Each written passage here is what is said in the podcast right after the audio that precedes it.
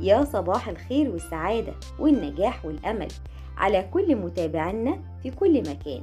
متابعين بودكاست الحكاية من شبكة بودكاست لمتنا مساحة صديقة.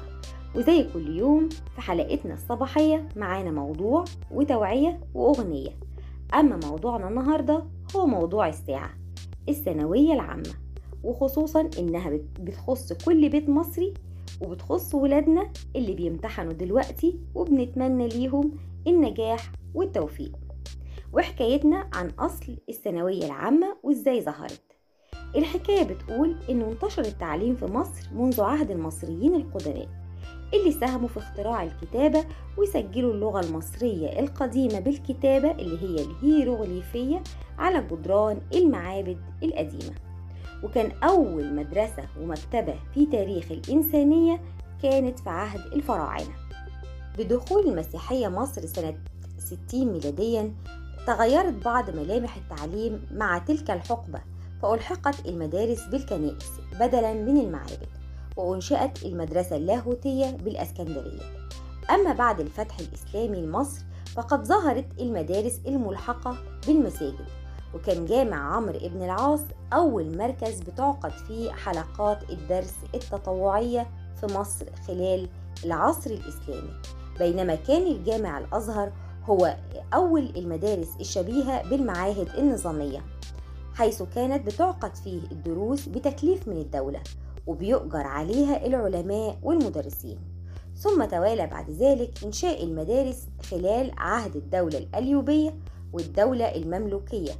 ومع تولي محمد علي باشا حكم مصر بدأ في تغيير نظام التعليم ليكون على نسق الأنظمة الحديثة فأنشأ المدارس العسكرية والمدارس العليا والمدارس التجهيزية والمدارس الابتدائية وفي عام 1908 افتتحت أول جامعة مصرية حديثة وهي الجامعة المصرية أو جامعة القاهرة. وبحسب الدستور المصري فإن التعليم مجاني وإلزامي حتى نهاية المرحلة الثانوية أو ما يعادلها والتعليم الثانوي في مصر إما عام أو فني تخصصي زي الزراعة والصناعة والتجارة والفندقة والتمريض. وفي نهاية إتمام المرحلة الثانوية بتعتبر بداية جديدة لمرحلة تعليم أخرى إما الجامعي العالي أو التعليم فوق المتوسط أو إن الطالب يخرج لسوق العمل. ومش المجموع العالي أو المجموع القليل هو اللي بيحدد مستقبل الطالب العملي. فأحيانا كثيرة الطالب بيحصل على مجموع عالي وبيلحق بكلية الطب أو الهندسة لكن بعد تخرجه بيغير مسار حياته. عشان كده نصيحة لولادنا حدد من البداية أنت عايز تدخل كلية إيه؟ اللي هتخرجك لسوق العمل المناسب لمؤهلاتك ومواهبك واختياراتك. وليست النهاية في الثانوية العامة ومجموعها العالي لكن النهاية اللي إحنا بنحطها لنفسنا هي بداية قمة حياتنا. ونصيحة لكل طالب في الثانوية العامة في وقتنا ده العلم أصبح بالبحث والتحصيل مش بالحفظ ونظام الامتحانات بيتغير بشكل سريع. فلازم إحنا كمان نغير مدخلاتنا علشان خاطر نواكب العصر الحديث. ونقدر نحط نفسنا على بداية الطريق الصح. وفي النهاية نحس إن إحنا عملنا اللي علينا بالظبط وحققنا اللي بنتمناه. وإن الله لا يضيع أجر من أحسن عمله.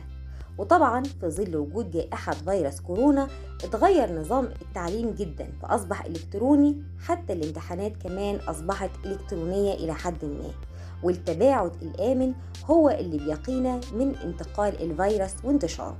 ونصيحة لازم ناخد بالنا وإحنا رايحين الامتحان بارتداء الكمامة والتباعد الآمن واستعمال الكحول وغسيل الإيدين باستمرار لأن صحتنا في أيام الامتحانات وبعديها طبعا أمانة وصحة عائلتنا كمان. ونصيحة بشكل عام الجائحة مكملة معانا لازم ناخد بالنا على نفسنا وعلى غيرنا واللقاح أمان فلازم نسجل على موقع وزارة الصحة والسكان للحصول على اللقاح. حلقتنا النهاردة متميزة لأنها بتخص ولادنا طلاب الثانوية العامة. بنتمنى ليهم دوام النجاح والتوفيق والتفوق وبنهدي ليهم أغنيتنا النهاردة الصباحية. يا رب تعجبهم وتعجب كل متابعينا. من شبكة بودكاست لمتنا مساحة صديقة وبودكاست الحكاية بنتمنى ليكم دوام الصحة والعافية والنجاح والتفوق وليكم مني كل الحب. صفاء فوزي.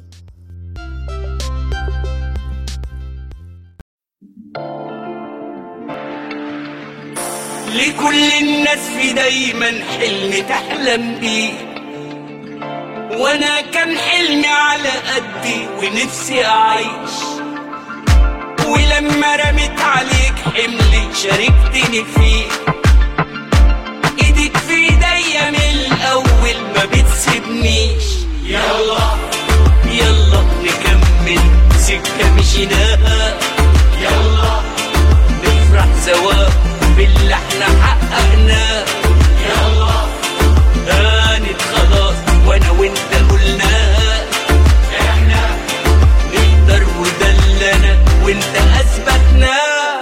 وخلاص فاضل تكة على آخر السكة. لسه تكة كان ناس كتير شكة. شكة شكة وشوفوا رحنا لفين. وخلاص فاضل تكة على آخر السكة. لسه تكة كان ناس كتير شكة. شكة شكة وشوفوا رحنا لفين.